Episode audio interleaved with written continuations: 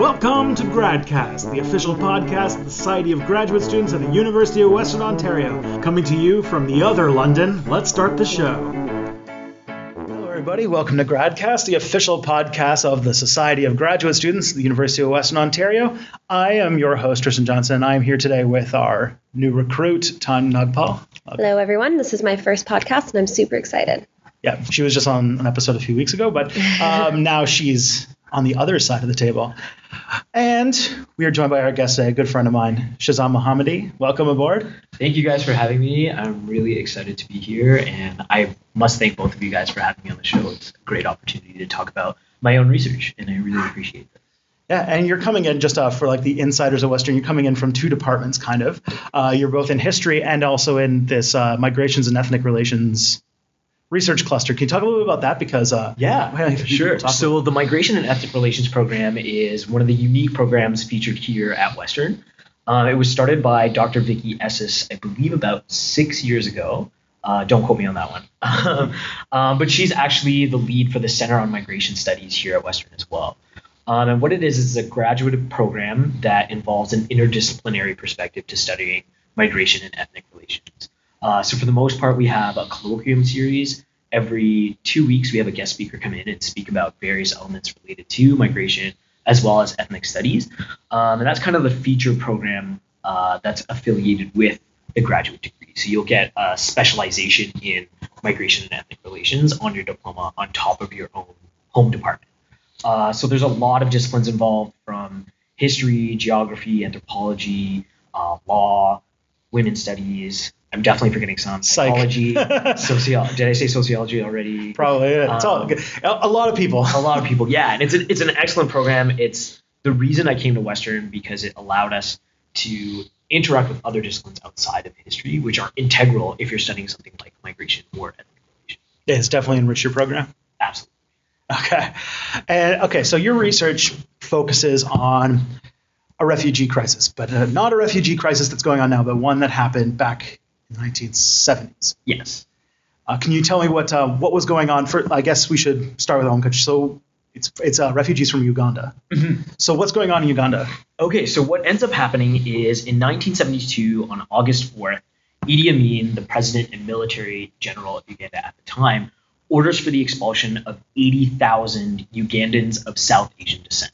So anyone that had originally migrated from the Indian subcontinent to Uganda was now forced to leave the country. And he gave them just 90 days to leave. And he argued that this was based on economic sabotage and a failure to integrate socially with black Ugandans. Um, part of this was based on certain elements of truth um, because of the remnants of the colonial system. So the vast majority of South Asians ended up in Uganda starting in the 1840s, and this coincided with uh, the European migration and colonization of East Africa. So they started in Zanzibar and then slowly moved their way further inland into Kenya, Tanzania, and eventually Uganda. And what the colonists had done is they had set up a three-tiered race class hierarchy. So at the top, they had put themselves, the white colonialists. Um, they were mainly the owners of manufacturing, uh, landholders, etc. And then in the middle, that's where they placed the South Asians. So they were called the Asians, um, just as kind of like a catch-all term to referring to anyone from the Indian subcontinent. So whether you were Indian or Pakistani or Sri Lankan, etc. They just made it much easier that way. Um, and that was the term used by both academics and uh, people living in Uganda. And then at the bottom of this three-tiered class, you had the local black Ugandans. So those were mainly the people uh, working in the factories, responsible for agricultural labor and the, that kind of sector. And Asians were considered to be that middle class, and so they were responsible for things uh, like supervising manufacturing. A lot of them were merchants and traders, um, and that's kind of what happened. And over time, they were able to overtake the position of the colonialists, especially after Ugandan independence in 1962, because they had this advantaged commercial system, because they were given a privileged system. So although they were only about 1% of Uganda's population, they had controlled almost 90% of the commercial sector by the 1970s. Uh, so that's kind of that idea of economic sabotage that had. And the other one was social integration. So he argued uh, that mainly there were very few instances of intermarriage, which was true. Um, this was something that was quite prevalent in uh, the culture of South Asians, uh, most of them were looking to marry within their own communities. So that's one of the other things that gets missed a lot when people think about this group of refugees is they were a very heterogeneous community. They came from all regions, all ethnic backgrounds, all cultural and religious backgrounds of the Indian subcontinent. You had Christian Goans, you had Hindus of various denominations, different Muslim communities, including Shia Ithna'asheris and Shia Ismaili Muslims, as well as Sikhs that came from Punjab. So you had a lot of people coming from the north, um, but also a good chunk of people that actually came from the former Portuguese colony. And if I'm wrong on this, uh, you can correct me. Uh, did uh, any of the remnants of the caste system go over as well, or? So some of the caste system, some elements were able to transcend into East Africa, but for the most part, a lot of that became less cumbersome. So what I mean by that is essentially they weren't as strict. So long as you were in the same sort of religion and relative class position, you could get married, or there weren't too many inhibitors because the pool was much smaller. Right. if you're looking at the number of people in East Africa, or what was a very common practice is they would just send you back to India or Goa to find yourself a mate, and then you would come back with them. Okay. So then, uh, is this situation or is this uh, event, is it in some way unique in the decolonization process? Uh, like, what sticks out? Because I, I, I'm hearing some of the same, like pitting one subjected group against another that happened during British colonization in places like Sudan and like um, some other countries where like this seems to be part of the book. So like, uh, is there anything making Uganda unique? So what makes Uganda the most unique even if you're looking at the context of East Africa, is it was an outright expulsion, where it was an ordering of like an issue, a government issue, that forced these people to leave within 90 days. So Kenya and Tanzania were also dealing with this uh, Indian question, as they called it. Um, but they had kind of used more subtle techniques. Uh, for example, in Kenya, they had sort of nationalized most of the economy. So this kind of forced any of the Asians that held properties um, or companies out of the country that way. So it was a, a, a, subtler means of doing something, but it still allowed them to live in the country. Um, but for Uganda as a specific case, they were actually ordered to leave regardless of citizenship. That's the most interesting facet of this migration is that whether you were a Ugandan citizen or not, you were still forced out of the country. So they had their citizenship effectively revoked. And so this is what created that international crisis. This is what mm-hmm. allowed for it to become such a major global problem because one, he accused them of being British subjects. So he said all of you are just remnants from the colonialism that has ravaged Uganda. You're either from India or you're from Britain. So go back to where you came from. Essentially, the rhetoric that he was using. And many of them did still have British subject status or Indian citizenship, but all those that had taken out Ugandan citizenship were actually stateless because they had to revoke their British citizenship in order to attain Ugandan citizenship in the 1960s.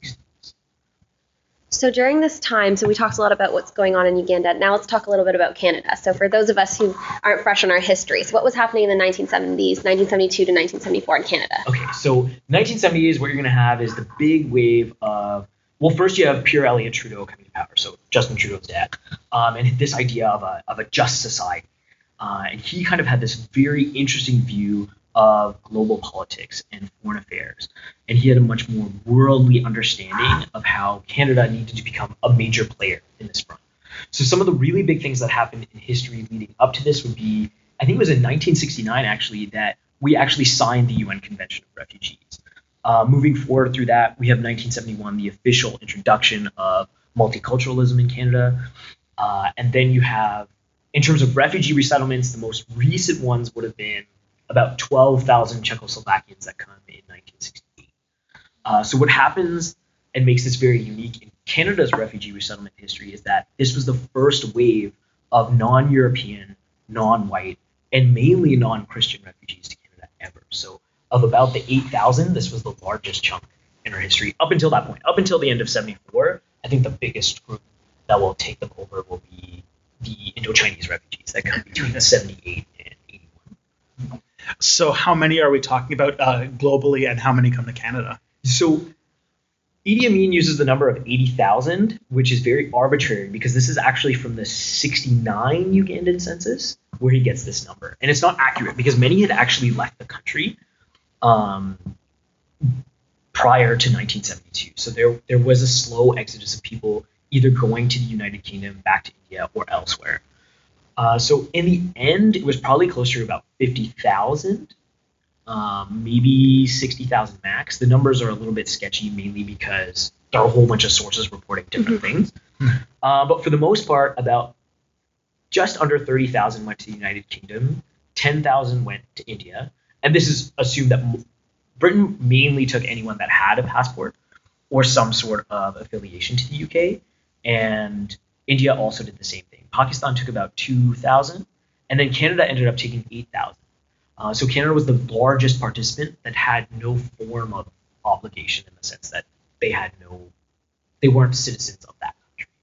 So this was purely out of humanitarianism, if you want to take that. And being stateless is a very strange position to be in. Yes. So that was really interesting. And I think part of the reason why they ended up coming to Canada was this unique partnership between Pierre Elliott Trudeau and the Aga Khan, who was the spiritual leader of the Shia Ismaili Muslim community, because they had actually had a phone call almost immediately after the expulsion decree was issued. And in this phone call, they talked about how the Aga Khan had a grave concern for his community throughout all of East Africa. And they had sort of agreed privately that they would resettle about 10,000 uh, Ismailis in particular uh, from the entire East African region within the next two to three years.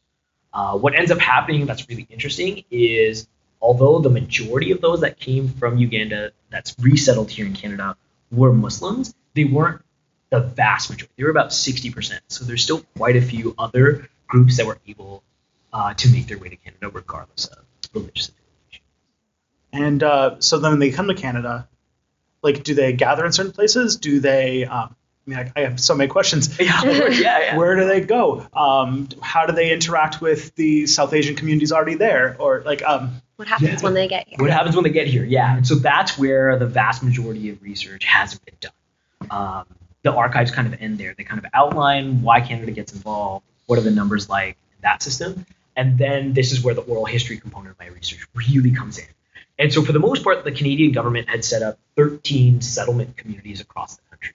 Um, typical to most immigration and refugee resettlement in Canada stories, everyone tries to either go to Toronto, Vancouver, or Montreal, and that is what ends up happening. So a good chunk end up in Vancouver, a significant chunk end up in Toronto or in the GTA, and not as many end up in Montreal uh, compared to other resettlements. there's like language issues. And, Mhm. Yeah, partly language issues, yeah, because the vast majority of those people who came from Uganda spoke English as opposed to French. And it's like the height of nationalism and all. Stuff. Like, yeah, it would be it would be a hard place to immigrate to. It would be, but at the same time, a lot of the oral histories of those that settled in Montreal talk about the vast diversity that was there. Mm-hmm. And they talk about the immigrant communities that they lived in and how it was very rich, both culturally, religiously, and in terms of language. So when I spoke to one individual, she really talked about how Montreal was more welcoming than Ottawa. She lived in Montreal for 10 years before she moved to Ottawa, um, which is interesting. And so she she kind of makes that argument that Montreal in the 1970s was a lot different uh, than it is today. For your oral presentations, how do you go about finding the everyone that you interview? So participants, that was uh, that was really really fun. So um, the main reason why I'm doing this research is because my mom came as a refugee. So her, her two younger brothers, and my grandma all came in I think it was October of 1972. Um, and she, the, the fun story about that is when they originally applied, they were denied um, by the Canadian immigration official. He said because my grandma was illiterate and had no educational background or anything she could offer to be readily employable in Canada, they said there's no way they would accept you. But my mom was 17 and had completed a one year college degree. So he said, actually, your daughter has a very high chance of being employed here.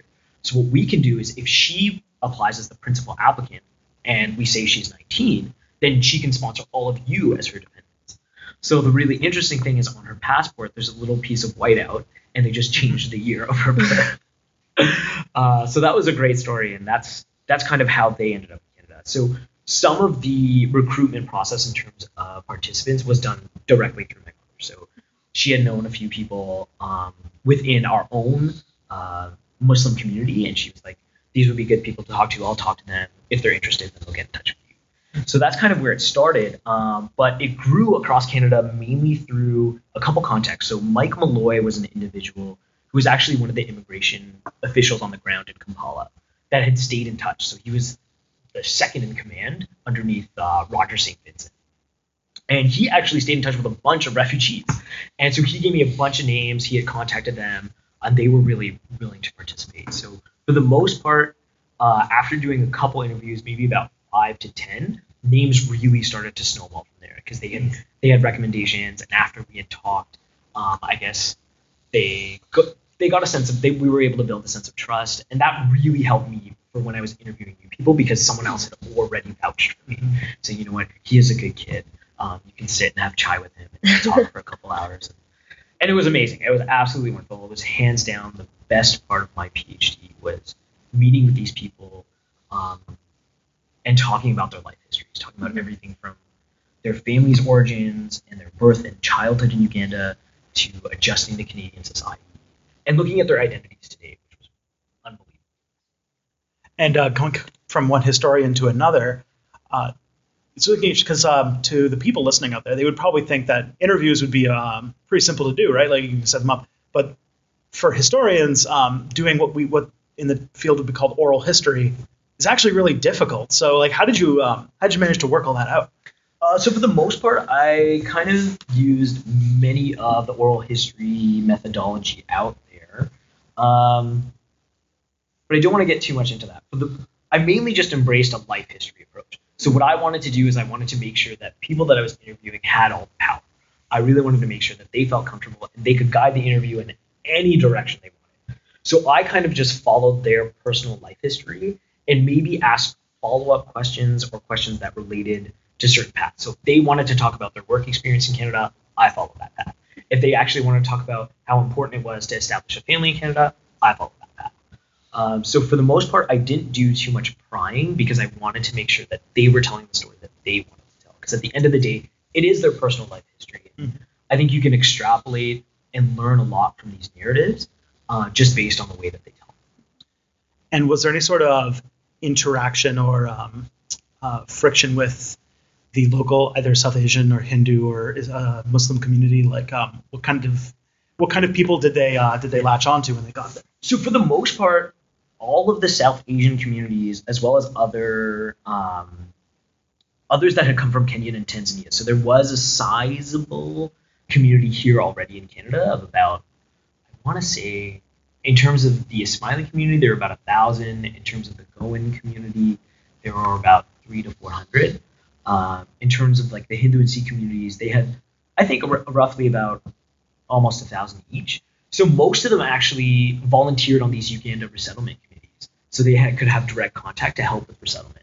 So many of them were actually very happy to help with uh, this incoming flux because South Asian migration to Canada as a whole doesn't start to ramp up until after the 1950s. Well, actually, not even the 1950s. After 1967, I want to say, is it 67?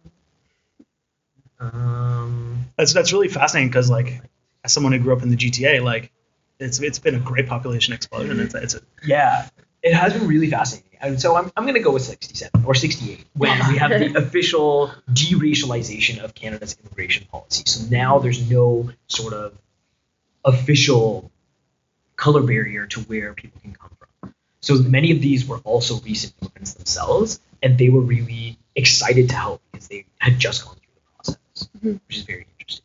all right. So we have a few minutes left, and I, I definitely want to bring it forward. I know time flies, doesn't it? Um, so you recently wrote uh, an article or two on your blog and on the activehistory.ca um, website about this refugee crisis and talking about Canada's history with refugees and expressing extreme disappointment at the time in Harper's reaction to the current refugee crisis, the Syrian refugee crisis that has been uh, has been going all around the planet. And I'm just kind of curious, like, where do you fall on this? I, I'd love for you to know to tell people what the what you what you were thinking, Um, so especially now that Trudeau is. Uh, Yeah, so So- I think one thing that's just continues to boggle my mind every day is how this really seems to have come full circle for me. So it was his dad who led in this huge group of, you know, South Asian, mainly Muslims, to the country for the first time ever, um, and now his son is doing a very similar thing. Although the circumstances are very different, so that's one of the big things to highlight between Uganda and Syria is that Syria is going through an entire civil war, and the, their lives are in danger day by day. Like, like the story of war refugees is different from what exactly. So in terms of those that were expelled, there were issues of harassment, and there were very few reported incidences of physical altercations between South Asians and Ugandans. Uh, sorry, Ugandan Asians and local Ugandan community, whereas Syria is a different case and it's far more violent and there's mass violence occurring there. Uh, so I think Trudeau was a bit ambitious, but I liked the ambition. 25,000 by the end of the year. Uh, what I really want to highlight is the reality that it was just political will. That's that's what the problem was. The conservative government lagged behind because they just weren't willing to commit the resources. Um, taking 10,000 over three years and that initial promise was pitiful, in my opinion, mainly because we've done so much better in the past. So a really good example would be the Indo-Chinese refugees. In two years, we accepted almost 60,000. And the best thing and the best part of that is when we left it to Canadians, it was Canadians that stepped up to the plate because 30,000 of those were privately sponsored. And I think that was known as, I think, Operation Lifeline, and that's been recreated by uh, Lifeline Syria in Toronto, and they're trying to create this wave to privately sponsor as many refugees as possible. So they had originally committed to a thousand, um, and that was during the conservative government's time in power. And now things have just exploded. So private sponsorship has taken off. So of the 10,000 Syrian refugees that will arrive or should have arrived by now, 80% are actually private sponsored um, so I think the big difference is going to be that there are a lot more settlement organizations here on the ground in Canada today than there were in the 1970s. Uh, the one problem would be there's a dramatic lack of funding, but thankfully the Liberal government has decided to commit a lot more resources to this. Um, but I think at the end of the day, what's similar between both movements um, is that Canadian response. It's that Canadian ideology of generosity, of humanitarianism, that really facilitated integration for Ugandan Asians. And I think it's going to do the same thing for Syrians because when you leave it up to the Canadian people, they're willing to take and step up the risk. Even after we had the Paris attacks and there were concerns over security and things like that, Canadians didn't respond to that. And Trudeau was very honest. It's really hard for, for historians to be optimistic, but uh, yeah, Canadians didn't really come forward on that one. Do we have time for one more question? Sure. Oh, okay. So um, there, you have a blog that anyone can go on and follow, um, and on the blog uh, we have adventures from the archives. Can you tell us what that means? Yeah. So the adventures from the archive series um, is just sort of quick little blog posts where I feature a document or two that I found in the archives, um, and I just kind of outline the basic importance of it. So who, what, when, where, how, and then so what. So uh-huh. basically, a quick two lines to be like, why should you care about this document? How does it relate to the research? And where to capture it. So it was just kind of a way to get me in the writing mood, but also um, as a way for people that I've been doing interviews with and others that are interested in the research to kind of get a snapshot instead of waiting till the dissertation is completed. Nice. So people can go onto the blog, learn more about the research, and follow your work as well. Yeah, and I've actually oh, plug yourself. go for it. Oh yeah, sorry. So it's like Shez Shezmuh, so S H E Z M U H dot blogspot dot ca. Um, and it was actually a great way to even recruit uh, participants. A lot of people reached out to me and they were like, read your hmm. blog. I'd love to be. All right, Shezan, thank you so much for coming out. It's good. Thank you. That's all we got for this week. If you like this episode, share it with someone. Check us all out on Twitter and Facebook. Both you can find through Gradcast Radio. You can go to our website to see more episodes at gradcastradio.ca.